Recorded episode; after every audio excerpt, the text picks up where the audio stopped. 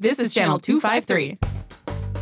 Interchangeable White Ladies podcast is sponsored by Alaska Airlines. We fly Alaska. Book your next flight on alaskaair.com.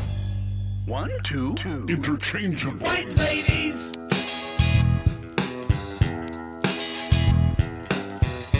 One, two, two. Interchangeable. White ladies. Inter- interchangeable. In- in- interchangeable. White ladies. Welcome to the Interchangeable White Ladies podcast. I'm Hope. I'm Annie. What does race, gender, and class have to do with seeing and being seen? Today's show is sponsored by Boot Cuffs. They're not socks, they're not leg warmers. They're four inches long and they cling to your calves, adorning white women everywhere.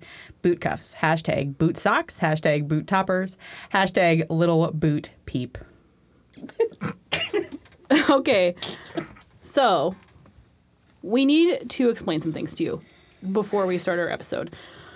Seeing and being seen came up in our pre podcast conversations, right, Hope? Yep. Yep. Um, white people see and conceive of each other as the norm, which is a big part of white privilege. Very interesting. Um, the weird part is that people of color oftentimes see white as the norm too. It's uh, some food for thought. This extends to all aspects of seeing and being seen, like what we wear, how we do our makeup and our hair, or don't do either, how we talk and sound to others, the loudness or quietness of our personalities, all the things about who we are as people, right? So in the last episode, we talked about intersectionality, where the important stuff about your identities overlaps, right? Like an intersection. And that's where some really interesting stuff happens when seeing and being seen. So you can occupy multiple spaces at once. Yeah, we also talked about the privileges that happen in those intersections of space. So whether that's related to race or class or your job or income, uh, other symbols of status, uh, and how that can give you certain privileges. Yeah. And so we have some awesome guests today to help us unpack and talk about these things. And they are here in the studio with us. Hope, do you want to introduce our guests? We are so excited to have two guests with us today. Our first guest is Bernadette Ray. She is a Tacoma personality, uh, and she's also a personality. in education. Um, and so she's going to bring a lot of great insights today. Want to say, hey, Bernadette? Hello. Um, let's see. Do I should I add some other things to my um, identification? My Tell us about Yeah, yourself. tell us about yourself a little bit. Just a couple short things. Yes. Um, yes, I'm an educator. I'm an assistant principal, and I love, love, love it. I don't get a summer. Just saying. I'm on my lunch break, and Thank you for offering up your lunch break. Thank oh, you. You're welcome. Thank you. I mean, we don't really get lunch breaks, so this is the best lunch break ever. and um, I identify as a woman of color, aka biracial, aka African American, aka black, and I get to choose which one I want on any given day. I just want to say that out loud. Awesome. Yeah. Cool. Thanks. Uh, we also have with us Sonia Lund, who is a businesswoman from Yakima, Washington. She drove all the way out here in traffic to be with us today. Um, and she has a wonderful salon called Sales Salon. And you can follow the salon, and she'll give us a little bit of info about that. Sonia, you want to introduce yourself? Tell us a little bit about yourself. Um, hello. Hello. Hello. Hi, welcome. I am also biracial, um, half Korean, half white. Um, I look Latina, so sometimes I can identify there too. So just kind of whatever the day is. Yeah. And whoever I'm with, pretty much, is like kind of what flow I go with. So Do random people speak Spanish to you in Yakima? everybody speaks Spanish That's to me in awesome. Africa. That is- Africa. In Yakima. in Africa too, actually. That was funny. Um, I love it. It's my You husband is, a, is Yeah. a teacher. Okay. Is a very, very white teacher. And um, he is fluent in Spanish. I am not at all. Okay. And so I, it's always funny to watch, like, me being spoken to in Spanish and I must have a very confused look on my face at the time, and my husband like answering Yeah. for me, mm-hmm. which is makes me feel kind of weird because I shouldn't have my husband answering for me, Yes, but I don't know what you're talking about. So Yeah. Yeah. yeah, So, like, useful and annoying at the same time. exactly, exactly. Yeah.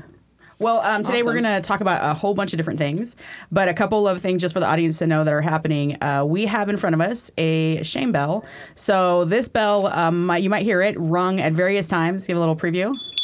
Yeah. Uh, and if you are at all a Game of Thrones nerds or seen any of the memes online, you will hearken to the moment where shame was uttered at Cersei Lannister. Uh, and she, sh- yeah, shame. And so we're to shame bell each other as things come up that are shameful. So you might hear a little bit of that. Uh, just keep that in the back of your mind. Fact.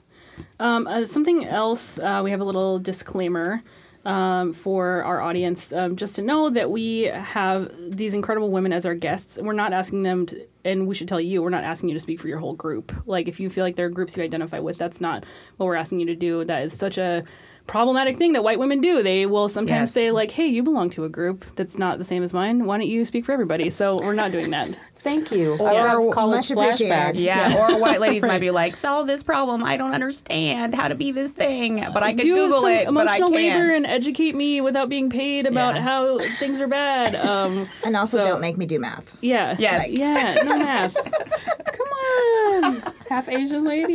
No, no, no no math, for no? you. Okay. Awesome.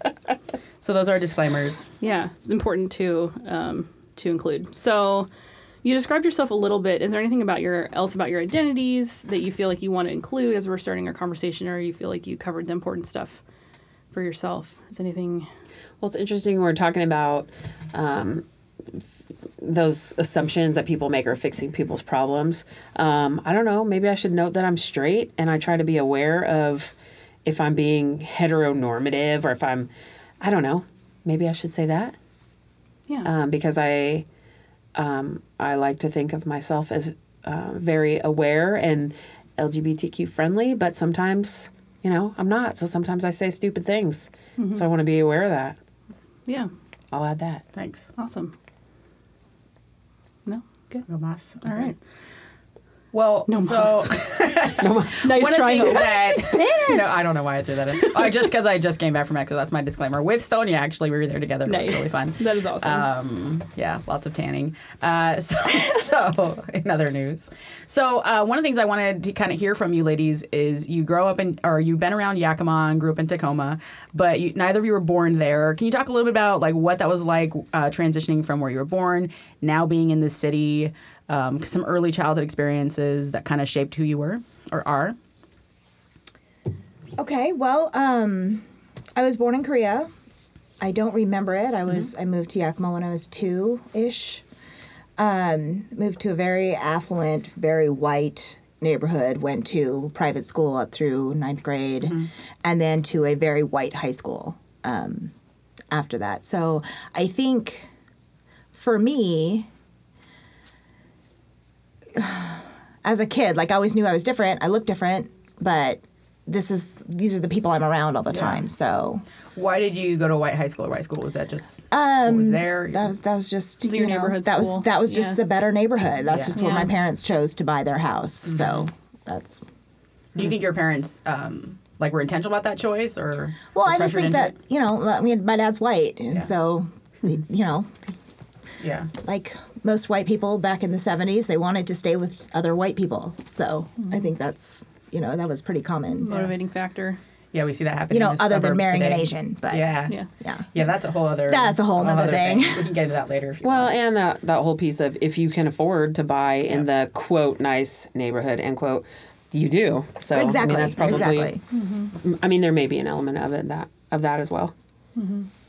Interesting. How did you see Sonia? How did you see yourself growing up? Did you see? Did you feel like you were part of the group, like of your peers, or did you ever feel like you were on the outside? And what Well, was that I always felt like? Mm-hmm. a little bit on the outside. Um, I always felt like um, everybody who was always really pretty was always they were always blonde, they were always Mm-hmm. white, they were always you know they were. So I was always kind of the outside. I always had a lot of friends, Mm-hmm, but. Um, they were very different, and, and and I was treated differently by their Mm. parents. Oh, so not by them, but their parents. Not by the not not by them because I don't Yeah. think children are inherently mm-hmm. Yeah. Mm-hmm. Yeah. Yep. that way, you know. But the parents, I just knew that, like,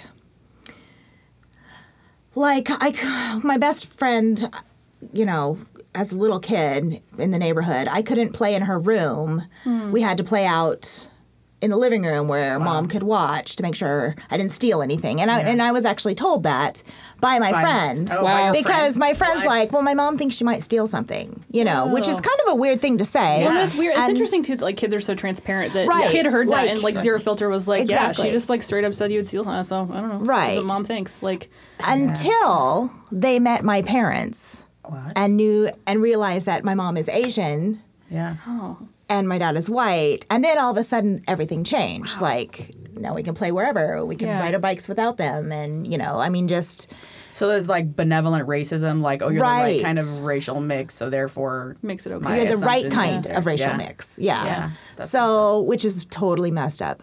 But um, I don't think when you're eight, seven or eight, you can like say you're racist. I don't Yeah. think you can. I don't think you can know what that feeling is. Yeah. You know, I mean, you know, you feel weird and you Yeah. feel Yeah. uncomfortable, but you can't say this is racism. Yeah. So Interesting.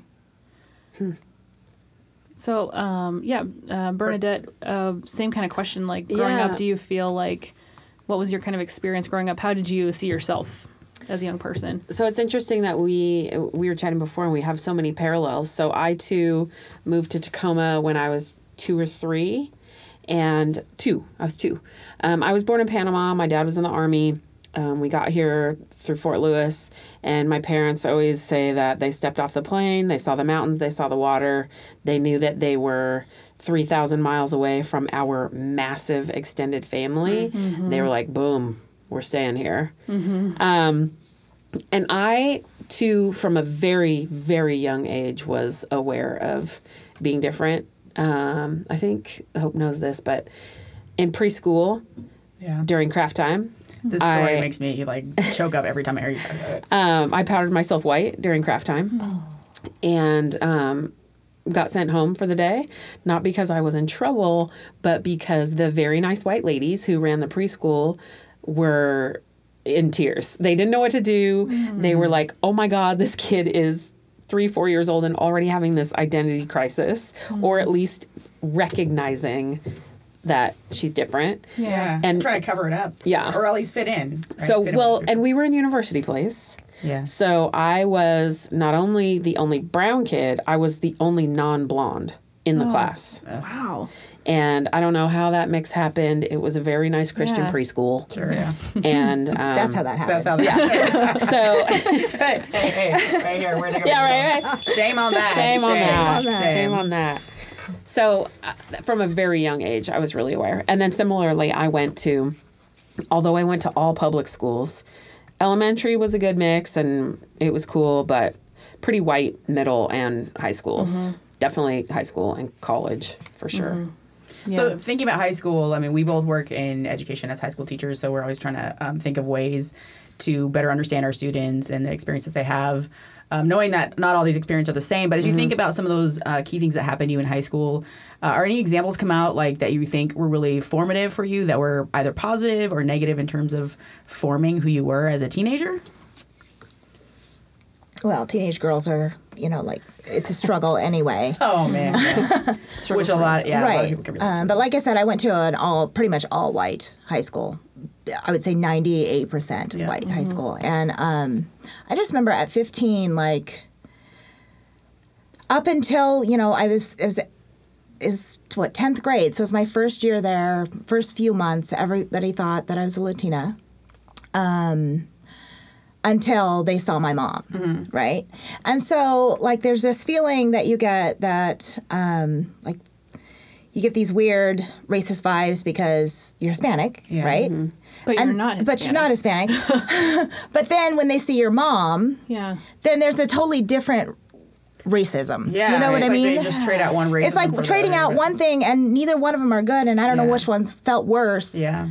But um, there was a kid in my class, my Spanish class, Senora Wilson's class. She was awesome. Um, and he said to me, he said that I was so lucky that my gook mother was such a slut that I was so I could be here. Wow. And I just remember, like, up until that point, I was shy and quiet and like, didn't want to be noticed and didn't whatever. And I just remember like just spilling it, like standing Yeah. up, just letting it go. Yeah. In And in front of everybody. In, in class. front of everybody in the class. And Senora Wilson just sat at her desk and let it all happen. And it was a good 15, 20 minutes of of me Yeah. just yelling. Yeah. And um, then we went to the principal's office. But um, You and the kid that Oh, yeah. said the thing? Oh, yeah. What'd the principal say? oh, he got that part? suspended for a week. And then, and at this point, I'm in tears because I'm a Yeah. teenage girl and it's emotional. Yeah, and, it's a and it's horrible. and it's horrible. horrible, so Um, but I think that that I can remember that moment so very vividly as being a very defining point in my personality of who I am now. Yeah. Like, um, It's like your racial coming out. right, like now I I am assertive and I, you know, I will stand up for mm-hmm. myself. And when I see something is wrong is wrong, I, I'm going to call you out on it. Yep. And I think that up until that point, like, I just wanted to blend in. Mm-hmm. yeah. You know, I just wanted to be a white kid. Yeah. Mm-hmm. And that at that moment is when I decided like no. Yeah. Yeah. You're going to see me for who I am, not and and that's just the way it is. Yeah. So, Yeah. Wow. That's He said this out loud in front of the whole class. Oh yeah. Yeah. Yeah. Mm. Yeah, I still like in my head can see his face as he's like saying, the words. yeah. Yeah. Mm-hmm. You know. I mean, you can't forget a moment No. like that. Imagine So how like very clear. entitled and privileged you are to like to get in someone's face and say something like that to them. Like what a that's like how he felt like in that moment. He was like he's like yeah cool it's fine I can say these words to you. Right. It's just like whoa what no like Did you ever talk to um, any of your other friends about it? I know you were involved in some sports. right? Yeah, In yeah. the- You know, in the I mean. I think that or is that more of one of those like internal? I think it was a more of an internal thing. Also, too, all of my friends were white. Yeah. and th- as sympathetic as they were to like how that hurt me i think they were more um just kind of like well he's just kind of an asshole you know like Mm, yeah, you yeah, know what i mean like Writing off. so it was definitely more internal than Yeah. Wow. I'm trying to think now. I mean, that's wow. I'm trying to think too. I'm, I'm picturing the teacher, right? Mm-hmm. she's i mean Lens. she's to this day i see her all the time right Really? and she is just cool as hell like She- I, yeah awesome. she's probably my favorite teacher ever I well love that second favorite She yeah. just sat back and was like, "She's going to handle this. Yeah. I don't have to say a word, Yeah. and I'm going to give her that space." Yeah, none of the awkward like, oh, you need to control your emotions. I know, Close right? you're being like, very loud. You should go Right. outside and just take a break. Calm break. down. Take Which is five. funny because Okay, up take until that moment, I had was never loud. Nobody Yeah. ever Yeah. called me loud, Yeah. and nobody. And that's probably why she didn't tell you to take five because she's like wow Yeah. like it's probably it's still like incredible experience to see you like defend yourself and, right. you know So what? Yeah. How much of your personality is like today is defined Yeah. by mm-hmm. those mm-hmm. short, very Yes. very short mm-hmm. stories in your book of life? Yeah. You know, Yeah. like how much of your personality is. Well, and I'm completely fascinated by this hierarchy of racism Right. that you've experienced because you, you know, look like this but actually are this or identify as this, and um, that whole like, well, Asian, half Asian's better than Latina kind of thing. That's that's powerful that you've experienced that your entire lifetime. My entire lifetime, yeah. yeah. wow. It hasn't stopped. I mean, you're No, it's never going to stop. yeah, no, right. no. Yep. I think that's the thing. Uh, speaking for all white people, no, I think that's a, the problem that a lot of white people have is that uh, they think or they believe that it's going to stop or that it has stopped. I, there's a lot of um, talk around like, oh, I can't believe these things are happening in 2017, and I've definitely been um, like I've been guilty of that too. But generally, I'm like. Holy crap! How is this still happening in 2017? Is kind of my framework, but it comes out in the like, how is this happening? But most of the time, that is from that ignorant place of like they people have never experienced it. They don't talk in personal Right. relationship with people of color that are it's like it's a constant. It, it hasn't changed. Hmm. No, and I'm not, and I am not surprised at it. It Yes, would- no. Like, yeah Yep. of course, it's still happening. Yeah, hmm. I think the best example of that recently, I saw someone on social media, it was a white woman, say that she just didn't understand what a microaggression was and why oh, Lord. why people were so upset about microaggressions.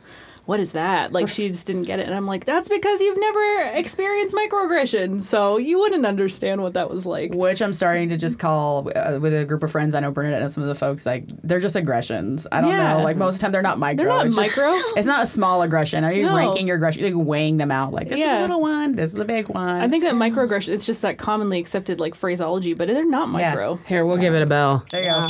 Shame on micro. Shame on on micros. aggressions of all sizes. Yes, on all the aggressions. Uh, Bernadette, did you think of an example from your high school experience? That, Well, I mean, God, I mean that example is, but I, I just, I'm, I'm very aware of working very hard in high school so that I was an equivalent, not only I think by my peers or by my teachers, but that I considered myself to be an equivalent student, participant, athlete, whatever. So I was just I was a super joiner and I was involved in everything and I think so much of that was to be seen. yeah. what were some of the things you joined to, to fill that space? Or what didn't you join? Maybe is better. Let me clear my throat. Um so I was um, freshman year vice president, sophomore year vice president, junior class president, student body president, captain of the swim team, captain of the basketball team, um, student representative on the Tacoma Human Rights Commission. Dang. Okay. Dang. Um, I was Were you like a straight A student? too? confirmed. No, Yeah. so that's where Oh, that's where it slacked off, right? So I was not a straight A student, and I was denied access into AP English my senior year. What? I Um, didn't know this. I was well because at this one high school in Tacoma that's on the water, they said that um, be a hotel. you had to have a um, recommendation from a teacher to be an AP. Hmm, Otherwise, you'd go to honors. Which is still a thing, by the way, in lots Yeah. of schools across the country and in Washington State. Yeah, which is total BS. Such So gatekeeping because it's like, oh, you're going to pick the best kid or the one that you think's the model minority kid that's Yeah. going to be in your class, not give you a hard time. And granted, I wasn't. I mean, I I remember being distinctly aware of like junior year. My mom read Macbeth to me, and I would take notes and try to like visualize because I was not the best reader. Maybe I didn't belong in AP English, but I wanted to do Yeah. all of that. Um, so just being that super joiner and wanting to feel uh, like I was good enough, basically. Wow, I took the opposite. Really, Yeah. I was just like, I'm not doing it. I'm not doing shit unless I really want to. That was my brother. yeah, that was my brother too. unless my parents forced me to do something I wouldn't do. I wasn't going to do it. Not at all. How'd that worked out for you? Um, I was angry. I was really, really angry, and I was uh, like hateful, uh, really hateful as a teenager. So, yeah, um, I probably should have done more stuff. My mom, my parents made me do some sports and piano and and youth group until my uh, youth group leader's wife said so, you know said something to me that pissed me off or something. I don't know, and I was done with that. So. Yeah. Well, and that's uh, ultimately that's what helped. That's why I decided to become an educator because I had my experience, but my brother was very much like you. He was like, "Oh, you think I'm a dummy? I'll show you, dummy. You know, you think I'm whatever. You think I'm a gang member? I'll show you." Yeah. And um, so Like be I the best, but kind of in the, yeah, Yeah. yeah. So I saw school through these two different sets of eyes because we were very close, but we were very different. Right. Mm-hmm. And that's part of what made me want to be a teacher. Is I felt like I could understand students who were coming from a variety of perspectives. Even though I didn't get my brother, I was like, "But you shouldn't do. That's not the way you should play the game." It's not though. I mean, I was a good student because well, I have an Asian mother. Come on, so I was a good student, but that's that's about it. I mean, there was nothing. If you, there, I was just, Yeah. I wasn't gonna do, I wasn't gonna do anything to make you like me. Yeah. You know, Yeah. or see You're me. like me or not. This is yeah. like, Do you feel like um, either of you, your parents or your families, um, like helped you process through any of this stuff, or like talked to you about it? Like, did they even acknowledge any things were happening? What was that like? we had like lessons at home. I mean, Yeah. we like we um, we watched Roots as a family Mm-hmm. and had conversations about slavery and the layers of. You know, my parents didn't say these are the layers of racism that have positioned you where you are today. Yeah, they're not But that kind of but that's what that's what we did really. And then we had drills. Your for, parents' stories, by the way, are amazing. How they met too. I don't know if you want to like give a snippet that. all. Like, so they're awesome. My parents are so funny. Sometimes I'm like, how are you still married? You guys like want to punch each other in the face most days, but They're like opposites, but it's so beautiful. they're so opposite. So my dad was my mom's boss. Um, uh, but it was at so my mom was 16 and she was in her very first job as like a nurse's aide as she was preparing for nurses school and my dad was like the department leader or whatever. He was in charge of nurses and orderlies. And so my mom told my dad that she was 18 and my dad told my mom that he was 22 but she was 16 and he was 26 and um, they to start a and they didn't date until much later but he would ask her out all the time. She'd be like no no and this was pre no." like online stuff, right? So it's not even like they're you Oh, know, yeah, like, this- lying on their Tinder profile. no this Right. was i'm i was born in 76 so they got married in 72 so this was 1970 yeah. yeah Yeah, on the east in new york in westchester county in portchester yeah awesome. yeah So they basically got married. so they family eventually here. got married well first when my mom was like 18 when they were like okay we're dating um, and then my mom got kicked out of her house. Like literally my grandpa put his foot in her ass and was like get out of my house. And she moved in with my grandma my great grandma and um, then when my grandpa died of his fifth heart attack at age 48 he was an angry dude. Um, then my my grandma was like you're welcome back in my home when your dad's in the ground and so my dad has always had a good relationship with my grandmother my mom's mom mm-hmm. but not as good as the grandma who took her in Yeah. Right. Mm-hmm. they were buddies. And then, you know, my dad went to the army so that my mom could go to nursing school. Yeah. And they're still together Wow. somehow. Do you know how many years they've been together? Yeah. 46. That's crazy. Wow. yeah. It's nuts. Stood the test of time. Super Yeah. nuts. And through, it's interesting to think about too, like through all the lots of different things that have happened in society and moving across the country, and just the shifting that happens in an interracial marriage, um, craziness. So they had lessons for you, for you all, all, all the kids. Yeah, we um so uh, you know like lessons on race, the whole roots thing. I mean, I, looking back now, so that was after that was elementary school. We were young, but it was after I had powdered myself white in preschool, so they were already kind of prepped. Like we need to do some mm. work with Right. this, mm-hmm. and then at that time. So after that happened in preschool, we moved out of University Place and we moved to Central Tacoma in the home where they still live. Hmm. And so it was just a more diverse area, different school district. Um, and so they're still there. We joined a super hippie, awesome Catholic church. Everybody who knows St. Leo's. Um, Shout out. and my dad converted, and that was a like cool Jesuits kind of thing. And so that was a very welcoming, inclusive place. And then they just, you know, started, they just got into a groove. Yeah, They got into a groove for sure. that's such an amazing story. That is. Sonia, had your had your parents Had come my- to be? Well, my dad was in the Navy Yeah. and my mom was in Korea, and that's a whole nother story. Yeah. right? So, Yeah. yeah. And they, uh, my dad passed away a few years ago, but they were still together. So, you know. So did they um like have? Did you have any of these kind of conversations at home? So- or? growing up, my mom was just, my mom was trying to raise four kids Yeah. and trying to learn English and um, just try to keep trying to keep us to just keep it together. Yeah. Just mm-hmm. you know, I just don't think they were equipped Yeah. to even handle what the backlash of having biracial children would mm-hmm. even be. Yeah. You know, I just think they were in love and Yeah. That was it. That was and that was enough in some ways. and that was enough. Yeah. I think that's you know like they just to I think to them that they thought that that would be that should be enough, but mm-hmm. I just they weren't equipped. Yeah. So Do you think your brothers? You have brothers, right? I do. I have three younger brothers. Oh, I have So- two younger brothers. yeah. Do you think they experience? Have you talked with them about like some of the same experiences, having grown up in Yakima? Um, well, it's it's it that is different? yes, and it is kind of funny because we all look alike when we're Yeah. together, but separately, we all look a different race. Right, like I look Latina. Okay. My brother Joe looks very Asian. Yeah. My brother Josh looks Native American. I mean, he's Oh, like very like Sioux, like Sioux, the tall, you know, like. Yeah.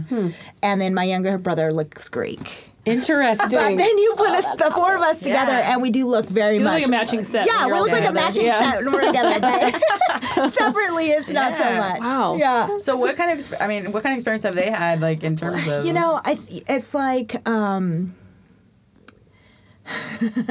I remember like my brother Joe. We all played soccer, and um, I remember my brother Joe telling me once like the team that they played against was like an all Hispanic Mm-hmm. team, and they would um, do the like the. The, the chink eye thing Oh to, to him all the time, and he's just like, "Look, we're both brown. We should. Yeah. It's, it's us against them. You should Yeah. be like, you know, solidarity? Right. And I just I just remember him telling me that story and just thinking like, yeah, you know. But I think that um I think that first of all and this may be a generalization, Yeah. but boys and men do not have any of the same pressures mm-hmm. or experiences that girls and women do. Mm. Like it's a totally different level. I don't think that that boy in my 10th grade class would have had the guts to say something like Yeah. that if I was a boy. Yeah, mm-hmm I would mm-hmm. agree with that. So, mm-hmm. They're, well, they're con- in ways are conditioned differently, right? Right. They're, it's okay. We were joking earlier about being loud. Like it's okay to be loud. As like boys are never told be quiet or Right. Yeah. you know Right. maybe like stop wiggling, but it's not the same. it's not the same kind of thing. Um, and that that inconsistency, I mean, it really Yeah. shapes. Yeah. But absolutely. So. but at the same time, I think they have a different set of issues. You know, I mean, I don't get stopped by the police all the time. That's true. That's My true. brothers Yeah. do. Different Yeah, issues, that's yeah. yeah. Well, yeah, and I've been trying to. Um, I've been thinking a lot about this idea of and like these things happened and these other things happened, and it's not just like an either or. Like whose Right. oppression's worse than somebody Right. else's? Yeah, yeah, yeah. Right. Right. But what are we talking about in this case, and and how to compartmentalize it? I guess to be to be more understanding, and as I'm talking about certain things. yeah. It's kind of like intersectionality. Hey. Yay. Yeah. That's awesome. So um, go ahead. Yeah. Oh, I was going to say, um, m- maybe we can talk about um, kind of this idea of being um, visible or invisible. So, do you think that, like, um, in terms of, well, we talked about privilege and how like white beauty standards are privileged as like the norm. So, do you how what kind of impact do you think that has on your life as women of color? It's a really big I- question. Sorry. It's it's a huge question, and you know my answer is that I think that the white standard of beauty is the biggest impact on my life, Hmm. actually, um, because I absolutely subscribe to it, even though I try to fight the power and I try to think. but them eyelashes, girl. you can't see the eyelashes over the podcast, but they are Her eyelashes majestic. are fantastic. They're so pretty. I pay very good money for them. Thank you. Thank you very much. Uh, but honestly, I because I grew up with a white mother, Yeah. who's petite, um, with pretty green eyes. Um, I very much subscribe to that, and I think always thought that that's kind of what I was supposed to be, and in that was unable to appreciate my own beauty. Um, my exterior beauty. I do think I've always appreciated my inner beauty Yeah. but um, it's a it's a serious thing, and I actually have come to this realization recently, trying to figure out. And now that I'm 40, it's like Bernadette, what is it with the white boys? Like, let's figure this out. Right? Let's why, why, and not only white but tall and blonde. You have a type. with a strong jawline Yeah. and a prominent nose. What is this about? and I figured it out that I absolutely am seeking out what I think that I am supposed to look like. Oh, interesting. Because I've always subscribed to that white standard of beauty. So this damn, you know, J. Crew catalog, some dude in New Hampshire is Yeah. like waiting for me. And um his it's top his top siders on a right, sailboat. right, exactly. Like, hey. yeah, on a sailboat. Yeah. and it's i think it's gross like i'm gonna ring Yeah. the bell on myself but at least now i think i'm figuring out where it comes from but Yeah. it's taken Yeah. me 40 years Just uh, 40 years of metacognitive thinking, and Mm-hmm. you're like, oh, yeah. that has been my type my entire life. see My entire life. Yes. So where Yep. do you? So do you feel like it comes from the similar place? I think a it comes different from a very similar place, a very a, an exact place. But then I and like, like not to go to a dark place, but like you know, like you see these the pictures of like a, a woman of color holding her child, Yeah. like saying "Don't shoot," you know, stuff like that. Like, I am, and this is shame on me for this, but I am so very grateful that my children are white. Yeah. They're mm. white, white. Yeah. Like, So you have three it- it is- boys. I have three boys. All three of them are light haired, light eyed, mm-hmm. light, you know, mm-hmm. they tan good though. Yeah. But, mm-hmm. you know, it's like I have this like sigh of relief every time I read a newspaper Yeah. story or, or see the news. And I think, like, my first thought is my boys are white. Yeah, they'll be okay. And it's so sad. Yeah, and I I have this this dichotomous. I I always, although this was my ideal, this weird, this white man. I always wanted black children, like black as night, interesting. dark children, and it was the mama bear in me wanting to raise and protect, um, and I uh, that that was important to me. yeah. So I, you know, again, you're just setting myself up for these contradictions. well, Bernadette, that's not going to Yeah. work out. So I don't know how you're going to do that. Well, I appreciate you you both sharing and like we've shared on the show. Like there are so many contradictions that exist. I think Yeah. it's we just have to be acknowledging them and then like be okay with I guess the muddiness of it. Like as you were talking, I was thinking about um, having grown up in Asia. Like I am much bigger than all the Asian women mm-hmm. that I ever grew up around, and it's not the same. I'm not gonna compare that and mm-hmm, be mm-hmm. that um, full of myself.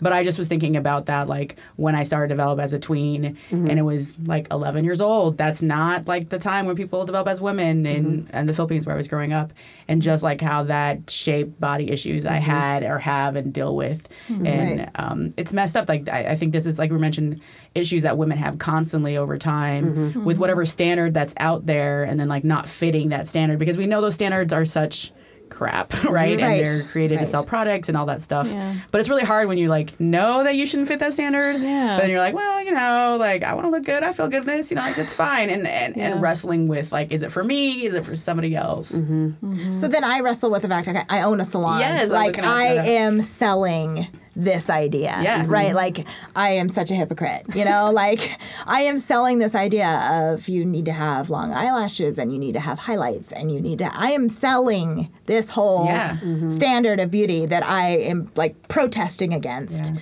And I mean even myself like like I, I'm not gonna leave the house without mascara on. Like that's not happening. That's why I got the lashes. You look good. You're good. only makeup so I. I mean, it's a, it's an internal. It's that internal Yeah. like fight, like what Yeah. like what your belief system is versus The industry that you're in. Exactly. What you're good at too. Yeah. though. exactly. So How do you feel um, like those things manifest like in the work with your clients? Like, what do you see in Yeah, terms I'm of your curious clients about that coming in? Like, does Like, who's your you clientele, first of with all? okay, so I would say that ninety five percent of my clientele are white women, Yeah. and um, and they're all beautiful and they all look different, and they're all you know. I mean, there's they all have a story, and I love their stories, and that's what keeps us together, right? Yeah. Like. Um, and they're all different ages and they're all different sizes and they're all you know I, and i think that i was meant to do that job Yeah. you know like i was meant to do that job because i i love to hear everybody's story you know and just even though like say my white client her story is so different than mine Yeah. Mm-hmm. there are some parts of it could be the same and that's what makes us and that's what makes us friends and Yeah. that's what you know mm-hmm. that's what makes us enemies sometimes and i mean i just think that that's how you interact with people and and It's finding really powerful. Especially, I mean, working with the public. You work with the public, Right. Bernadette, you work with the public. Like it's and it's a different um, kind of interaction. But when you are um, when you are understanding, coming at a, from a position of trying to understand people's experiences, right? Yeah. That it's um, that's so powerful. So, do you ever um, like counsel people not to get certain like dues or certain like shades or shade or whatever, like because you, not because you're just trying to sell them stuff, but also because you're like embrace this. um you know like i I don't know if you really want to reveal your secrets, but Okay. I really struggled um, when the Brazilian blowout. I was going to say, out. what about Brazilian blowout? was I really, really it. struggled because they're really expensive. So that means you know you Can you make explain a it for people of that are listening Okay, so Brazilian I blowout do is a way that is, so I'm very interested.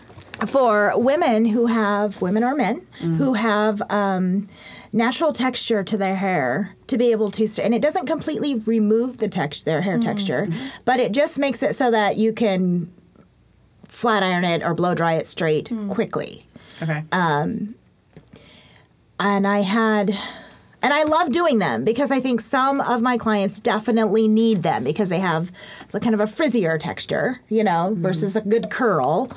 But um, some of the clients, I, I, some of my clients who came to me when they first came out, I, it was um, it was a struggle. It was really was a struggle because like, just girl, your your curls are cute. Like Yeah. like I wish I had them. You know.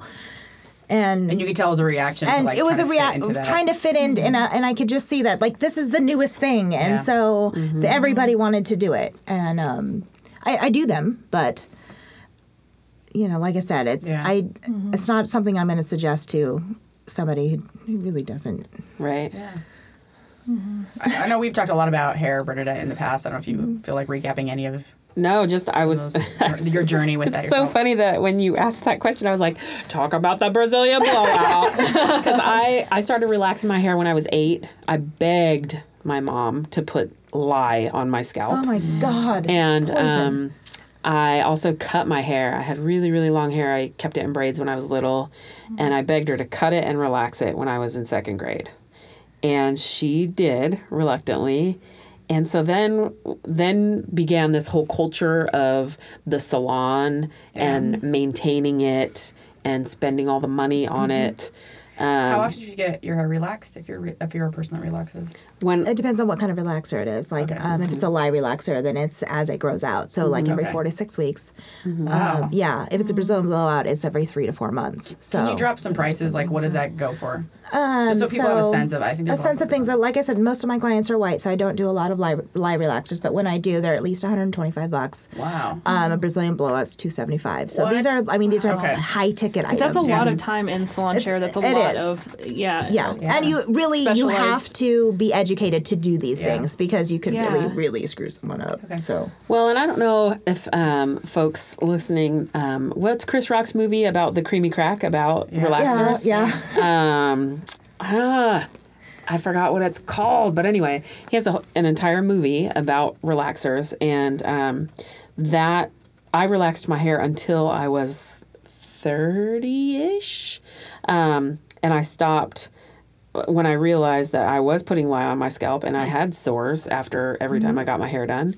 And so um, that's when I embraced my curls. And it's only in the last couple of years that now, um, when I go and get my hair cut, because it's short now, um, I don't ask her to blow it out and straighten it and sweep the side. Um, Yeah. because I'm I'm but I'm actively fighting against Yeah. that standard because I would still much rather have long straight hair. I think I look better with long straight hair. Interesting. But I just choose not to it's so it's you guys it's so much work. yeah.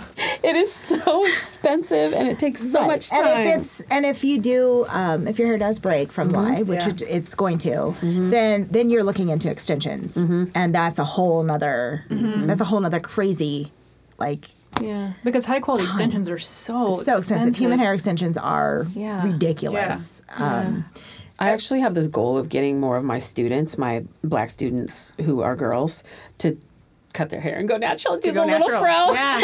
I know it's not my business at all. But I went to volleyball practice today and I'm just like, girl, Resist. just cut. Just resist. Just cut it. You'll feel so much better. You're an athlete. How do you maintain Yeah. that?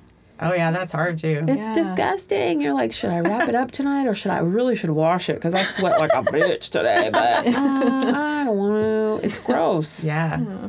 So um, that actually reminds. So you brought up students there, which reminds me. I've been seeing a lot more um, articles about young women of color who are being uh, targeted at schools and not allowed to wear natural hair. We read, we read a few articles about that really Right. recently Yeah. that were like, especially with going back to school, there are girls who are being told you cannot wear your hair. Oh, it locked or yeah. Yeah. um, in braids. Yep. And the most recent one, I'll I'll um, link to in the show notes. But um, they she was wearing like a small natural fro, and they were like, "You need to do something with your hair. You need to fix your hair." Fix it. Yeah. Right, like that it wasn't the done or wasn't administration fixed. told her to fix it. Yeah. And the fact I keep thinking about the fact that like since we're seeing some of these articles, how many stories aren't even being publicized, right? How Mm-hmm. Yeah. many students, boys and girls of color that are being targeted with this? And it's just a and there's a parent guardian or teacher or someone who who brought that to the attention of the media and were like, "Hey, this is wrong." But like, how many times has that happened and nothing is nothing happens, like or nothing's said about it? I don't know if you have any thoughts about that trend that's kind of happening with school, but I, f- I find myself as a teacher too, just being like, okay, kid, whatever you're you're trying, like whatever you're experimenting in when it comes to your hair, your products. Sometimes I'm like Mm-hmm. that that shading. I don't know what's going on with your contouring of your bones. Like I had a couple girls last year that were so cute. They they were um uh, it was like a biracial little group, so they all kind of represented different um, white and non-white uh, communities, and they all were using the same powder. Though I think they were sharing, you know. Oh, but then I was yeah, like, yeah. uh, that's not. But I'm, I'm just like, you go, you know, you just be You'll friends. figure it and you'll Figure out. it out. Teenage You girls tenth- tenth grade, Just don't okay. share Yeah. mascara wands because Oh, pink eye. sanitary. But I don't know. What, what are your thoughts about that? I know you're raising boys, so maybe you don't have to face some of those same things. Yeah, but you I do don't have really. young clients. Uh, I do have young clients, and um, just do what makes you happy. Yeah. Like do what makes you. As long as you don't lice, I don't care about your hair. you know what I mean? Like I, I really don't. Like if Yeah. you if you want me to, I've been doing a lot of mermaid hair like the Oh. last year. Isn't that called the name I can't pronounce? But it was our. Balayage. Uh, no, mermaid hair is like when it's or like mermaid or unicorn hair where it's like multiple like colors. pink and purple and blue Oh, and yeah, green and I've it's- seen it's, that recently. You know, yeah. and it's like such a pain in the ass to do. There's certain hair, there's certain hair terminology that Hope and I have been talking about lately because last episode we referenced the balayage. Yeah, which Yes, I know you ranted about. I don't know if you Yeah. want to describe that too. Yeah, that was hot for a while on Pinterest. That, yeah, that's actually um, that's that's like the transition from the ombre, Mm. and then it turns into the balayage, and um, and I think most people don't even know what it is when they ask for it. Yeah, so they just read it They just read it like somewhere, or they saw a girl on Pinterest that said that she had balayage hair, and What? So what is it again? Just it's just hand painted, that's it. hand painted oh, Highlights. highlights. Oh, I know what it is. So it's like so I've got a As someone who balayage doesn't get my hair. that used to be an ombre. You know, Oh, you know what I'm saying? yeah, like, yeah. right. So that's that's all it is. It's, I would say it's that my it hair was an attempted balayage because I went to the Gene Juarez Academy. I thought you were gonna say you did it yourself. no, if Now, I see, did it I myself, went to the Gene Juarez Academy. Yeah, and I So- love Gene Juarez Academy. Yes. Um, it was this the the girl who was working on my hair was amazing, and she, it was her first time doing a balayage, and she was like, "I think I can do it." I was like, "I trust you." so it worked out. I think it worked out. I don't, Yeah. it didn't look terrible. So she was she was really cool. So yeah, I like it. I love the academy. But I mean, that's yeah. the thing with the balayage is that it never looks bad. Yeah. Like it doesn't matter what you do, it doesn't look bad Yeah, because no. it's just like just random hand painted streaks here and there wherever you feel like you, get need very- a little lightness. Very creative. It's like So- when you're painting, you just like throw splatters, and you're like, Yeah. it's beautiful. It's art. it's art. It's art. art. So artistic. but Yeah. it's not. It's so artistic. Mm, interesting. I shouldn't say that it always looks good because I'm sure it doesn't always There's look good. gotta be times when it There's gotta be times when it Exceptions. doesn't. Yeah. But. Yeah, yeah. Um, there's one other thing I we, I we had talked about asking about um, uh, because there's obviously with like the the beauty norms and standards, there's this like baggage, right? Um, some of that come from? Is some of it because of objectification or like um, like dudes looking at women's bodies and being like like objectifying them? Like doesn't do you it think always come from Okay. objectification? so maybe it was a rhetorical question, but like it's like that, like because I think also about like the people who I know who are not traditionally feminine looking who are really beautiful. So I'm like, I wonder if it's like like what um I don't know when does that become a I don't know what is that do you how do you see that it, like being an issue with beauty standards, fashion standards, like like the male perspective, the on- male gaze. kind yeah, thing? male gaze, or objectification as a whole. yeah, or like and just objectifying ourselves even like Well, I, don't just, know. I mean, it's funny. I don't, I don't feel like I've been objectified since I was twelve. Really, I mean, I, um, I have been five ten since I was in eighth grade, and so I was an early developer, and I feel like getting catcalled or having some guy pull up and slow down his car, you know, when I'm walking down the street, that hasn't really happened to me since I was a preteen. Gross. Gross, by the way. Yeah, it's disgusting. Um, I certainly looked older, but um, I I remember being very aware of that, and that was some of our lessons in the house that mom and dad and I would talk about. Um, actually, maybe this this weird dude last summer maybe was trying to talk to me walking down the street. But more than anything, now I just feel completely invisible to men. Absolutely, one hundred percent invisible. But I think that times have changed though. Like men don't men don't cat call you on the street anymore. They they Facebook stalk you or yeah. This is a or modern version of that. right or like all of a sudden you have a random person it, yeah. following you on Instagram, and Yeah. you know, I, I don't think it's it's Yeah. a different kind of Yeah. objectification. I think Yeah. That's than interesting. I know also like when I was 30, 30 pounds heavier, people like like people just didn't look at me. Like Mm-hmm. I felt uh, when I was 30, I, I felt invisible. Like and I don't know like what if that has to do with fatness or if it has to do with like I'm not even really sure. I think it's both. I mean, I think it's so for me. I think it's compounded Yeah.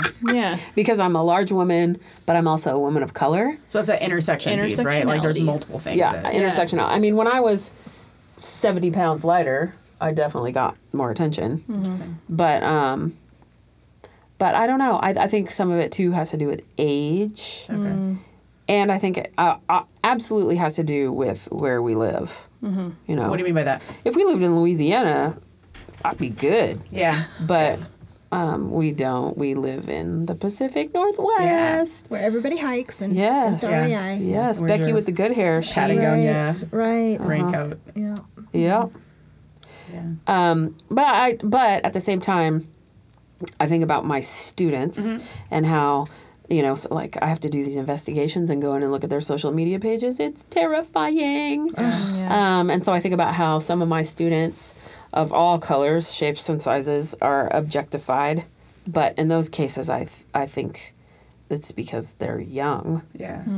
Um, So and it's just terrifying. I mean, But as a, okay, okay, so as a, a young teenage girl, Yeah. right?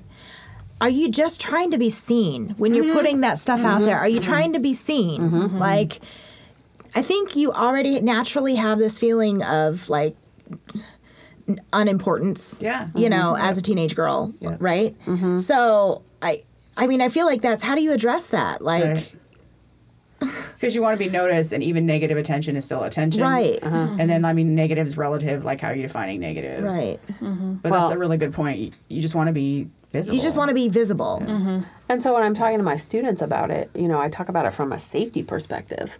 like I have this one kiddo who has a ridiculous number of followers, like mm-hmm. tens of thousands of Wow. followers. What? Um, because she does makeup and Okay. you know, Oh, she's okay. like she uses it as a platform. Yeah. Okay. Yeah. But she's also not naked in her pictures and but she's she is an absolutely beautiful girl. Mm-hmm. And so she's objectified, but for her it's a business. Mm-hmm. And she's a smart mm-hmm. savvy kid and so um, And it's on her own terms. It sounds like. it's absolutely Yeah. on her own terms. So I wonder if that's that's a big fac- factor because I think a lot of this is about power, right? Power Right. dynamics mm-hmm. and who has power and who doesn't. But if you feel like you have a sense of power, then is that more fine? Mm-hmm. I don't know. Yeah. Wow. That actually It's talking just about- scary. Yeah. It's all scary. Talking Yeah. about power I'm and super being glad I don't seen. have a teenage daughter. I'm also or really a, glad. a daughter anyway. Yeah. Um, talking about being seen and like systems of power, we could transition to pop critical theory. Yeah. Let's do it real quick. Yeah, real quick. Okay. So this segment is called Pop Critical Theory. Uh, today's pop critical theory is the metaphor of the panopticon. Panopticon. You looked at it for your homework, so you should know kind of what it looks like. Um, it was originally conceived by this uh, white dude, Jeremy Bentham, and his brother, and they basically it's a prison uh, where it's kind of shaped like a donut. So the donut hole is actually a guard tower, and the prisoners are in the dough, and the, there are really bright lights on the guard tower pointing towards the prisoners, and they're behind windows or bars. Um, and basically, the the lights shine on the prisoners so they can be they can be seen, but they can't see out. It's not a tasty pastry. It's Okay. not Different kind of donut. different kind of donut. Um, so prisoners are always going to act like they're being watched and won't deviate from expected behavior even if they're not being watched. They'll always think they are because they have a light shining. They can't see out. Does that kind of make sense? Okay. Okay. Um, they'll comply with orders and keep their noses clean because they don't know when they're being watched. It could be any time. Okay. So We're tracking. another white dude, Michael Foucault, jumped all over it, and he wrote a book called Discipline and Punishment, and he basically used it as a metaphor for not only the disciplinary and surveillance state, but as a metaphor for how society quietly or loudly, depending on the offense, punishes deviant behavior. Okay. Right. So if you're always being watched, you won't deviate from the norm. Is kind of the idea. Um, you have an invisible audience and a visible audience that keeps you in check. So the important critique that comes up is is really levied against oppressive or unequitable social norms, like who sets the rules, who enforces, like who's in the guard tower, right? Who's in the middle saying that like this is what your behavior should be. So, like in the student that Bernadette brought up, Yeah. like the society has said, like girls can't put themselves out there and girls should act in this kind of way. Is that the idea? The guard? And but Yeah. that girl is in some ways responding and saying, So her deviant behavior would be, I'm going to um, take control of that. take control over my own kind of uh, autonomy, right, and do this what Bernadette described as like like what she thinks as her business, right, of like Okay. um, you know presenting herself to the world, right. Okay. So that would be considered deviant behavior.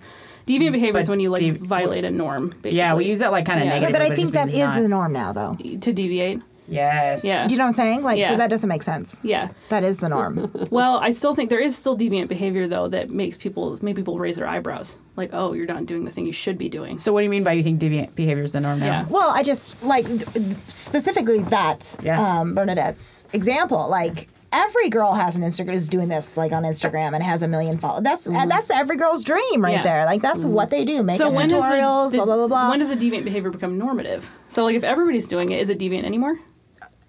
Probably. I just not, don't think that I would ever think that would be deviant behavior. Yeah. Yeah. Interesting. You know, so Okay.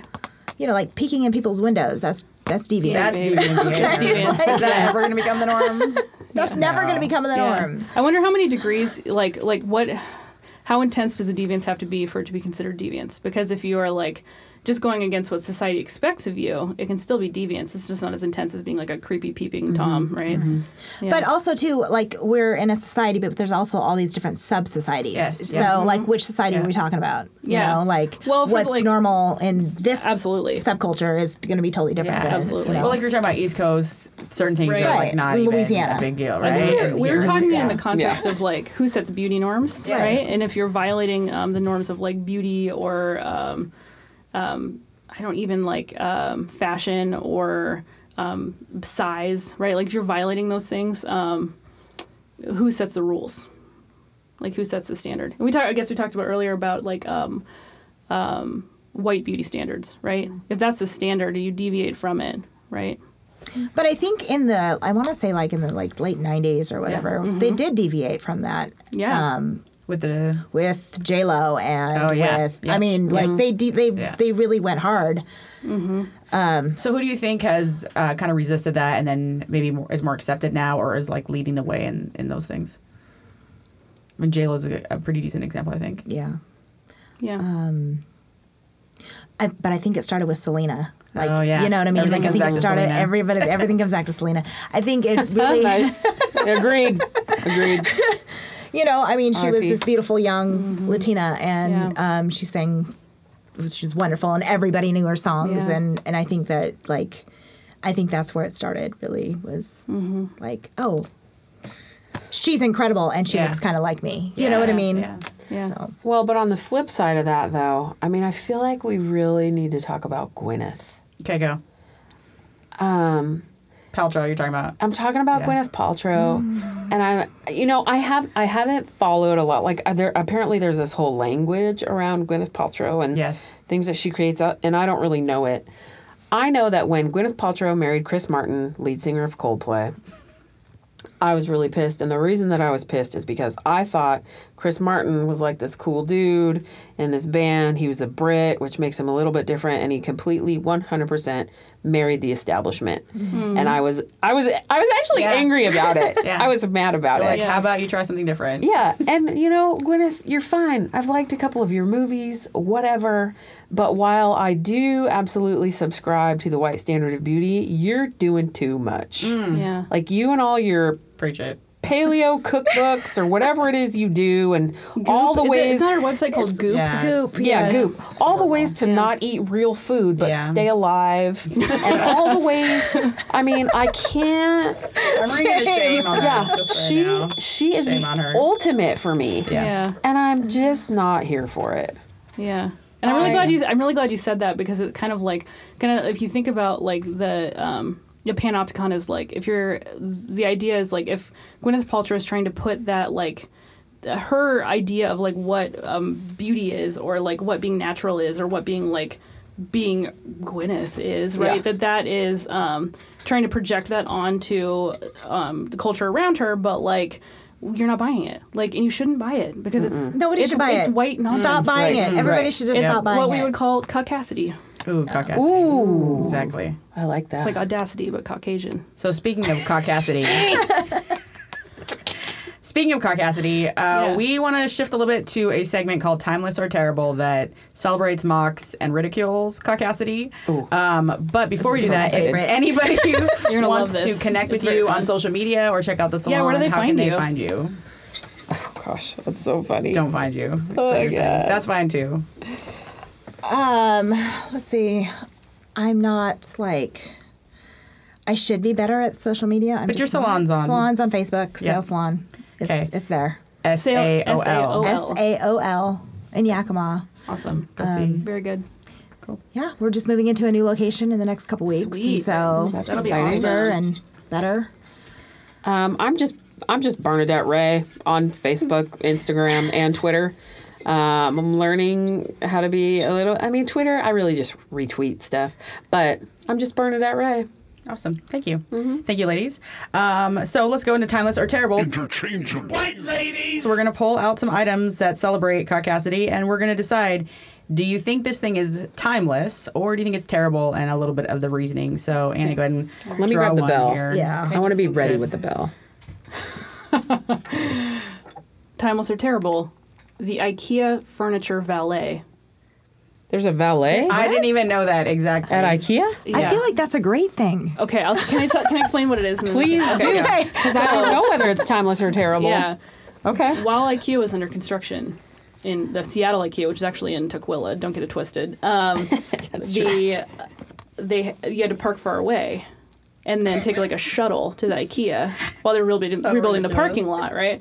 And um, you could have your furniture held at the valet, and then you could bring your car around and pick it up. Fat Sonia says timeless. Time, timeless. is, there, is that It's consensus? pretty. I mean, it's useful, but I feel like it's also terrible. I don't know. I mean, Bernadette? I I take field trips to IKEA. I think it's fun. I love Sweden. I've been to Sweden, so I'm I support IKEA. I didn't. I never knew there was a, Yeah. a valet. I'm gonna I'm gonna go with timeless because apparently it's an option, yeah. yeah. but not. It's not really out there because I didn't Yeah. know about it. Now you do. Timeless. All right, let's do one more. Uh, timeless or terrible? Minimalism on Pinterest. So you can comment on Pinterest if you'd like itself, or just Yeah. this idea of minimalism. Is it timeless or is it terrible? Okay, what? I think it's timeless. Ooh, Timeless. say more. Okay. Um, okay, what? okay, so the idea of min. So okay, Pinterest is created to find things, access things, Pinterest but is also terrible. really to make things beautiful, right? So And terrible. And to make you feel like you need to do a lot in your spare Right. time that you don't have time to do. so Right. Pin- Collect a lot okay, And to make you think that you're actually more crafty than you actually are. Yeah. okay, so If I collect a lot of corks, am I going to make a board, or am I just going to have a lot of corks around my house? if story. Pinterest is terrible in general, then I guess minimalism on Pinterest is terrible. But I'm I'm all about trying to be more minimal minimalist. Mm, okay. Mm-hmm. So minimalist in general. Minimalism as a as an idea is cool. Yeah. Yes. But the um, projection of I am a minimalist, this is how you do minimalism, look how pretty it is on mm-hmm. Pinterest is not cool. I hate Pinterest. And the reason I do is because every client comes in with the same picture From from Pinterest. Pinterest, of they're- the Oh, girl with the long, want. flowy ombre Yeah. slash balayage hair with This the is what leggings and Yeah. the tall boots and the, Boot cuffs. the boot cuffs. We'll shame it. We'll shame it. Boot cuffs. Terrible. I really want to do one more. I know we're like running on time here. Thanks, Doug. Shout out in the back. but uh, one more. Okay. Timeless or terrible? The idea of bottomless mimosas. That's timeless. That is timeless. Here's the thing. I feel like However, a lot of Unless of you get sloppy. Right, That's and I terrible. feel like a lot of women are like, "Oh my gosh," and men too. But I'm gonna I'll talk about women since we're women here. But I feel like a lot of women are like, "Oh, the I'm gonna go to brunch and I'm gonna have a bottomless mimosa," and then they get there and then something inside their heads like competing, and they're like, "Ooh, how many calories is this orange juice and champagne?" And then like I gotta go pick up the kids, so I'm only gonna drink like one and a half, and then I'm like, "Why'd you Yeah. get bottomless? You should have just gotten Yeah. one mimosa." Yeah. No, I think the idea of a bottomless mimosa is um, is timeless. timeless. I also think a bottomless thing is the American way. It's like a buffet. Ooh, that's Agreed. true. Agreed. You Bernadette. can have it forever and ever and ever. That's the idea until they run out of champagne. Um, Or you get cut off. I mean, I do cut love at the- brunching. I'm gonna go timeless. I mean, we gotta have something. Shit. Shit. I think I am converted with your arguments about timelessness of mimosas. Thank I'll take you. it, yeah. So our last segment is called wrap up. is called do your fudging homework. Do your fudging homework. Interchangeable. White ladies. So this is basically a bit where we say, hey, here's some things that you should read, go see, go buy some products, uh, learn how to be a dash less basic slash expand your worldview. So I'm going to start, and I would like to recommend. I feel like a lot of people already know this, but I'm going to do it anyway. Um, I'm going to recommend the podcast Two Dope Queens, um, and I know we've kind of ripped off like the bye at the end that they do, but these women are amazing. They're both. Um, young African American women, and they talk about all the things. And they're both comedians and writers, and they write books and do movies, and they're amazing. Phoebe Robinson and Jessica Williams. Um, Jessica Williams has a new show on Netflix called Jessica James, if I remember correctly, and it's so good. Um, and they're hilarious. I just they challenge me to think about things in a different way all the time. I love them. Yeah. I love that. Um, I'm going to recommend you go Google image search Robert K. Mer- it's another white guy, sorry. Robert K. Merton's Deviance Typology, then This go down the sociology of deviant behavior rabbit hole on Wikipedia. Um, because as Sonia pointed out, there's like there's so much more to say about deviance, and like we get, I, I want to spend more time talking about it, but I won't spend the whole show. ne- I promise next time talking about deviance. Um, but uh, yeah, spend a little time thinking about your own deviance. Hashtag winky face. All right, ladies, any homework for Um, yeah, mine's quick because I, I know I think Sonia has a big assignment. So mine mine is to in an uncreepy way give a compliment, a genuine compliment to a woman of color. Not like, "Can I touch your hair? Your curls are are so interesting." But just like, you know what? Eyelashes on fleek or whatever. Right. Yeah. A genuine compliment to a woman of color. And as a white person who's going to try to do your homework, um, I shouldn't say things like, "Oh, as a black woman, you have really great eyelashes." No, qual- Right. no qualifiers. No qualifiers. I Yeah. should just For a black woman, Yes. you're really pretty. leave out those adjectives out- and yeah. just Just like No qualifiers. just like I love your hair. Yeah. great. That's it. Okay. Yeah. Well, um, I am not a teacher or an educator, so I do not believe in homework. Some of us don't either. if I was to say, I would say go read uh, Girl in Translation by Jean Kwok. It's about a Chinese immigrant and uh, her daughter and learn something. Awesome. Thanks so much, ladies. Thank for you so on the show. much. Thank you. Bye. Bye. Bye. Interchangeable White Ladies podcast is part of the Channel 253 network. Subscribe to the other podcasts. Nerd Farmer, Move to Tacoma Citizen Tacoma, and Flounders B Team. Bye. Class dismissed. Interchangeable White Ladies podcast is sponsored by Alaska Airlines. We fly Alaska. Book your next flight on alaskaair.com. This is Channel 253.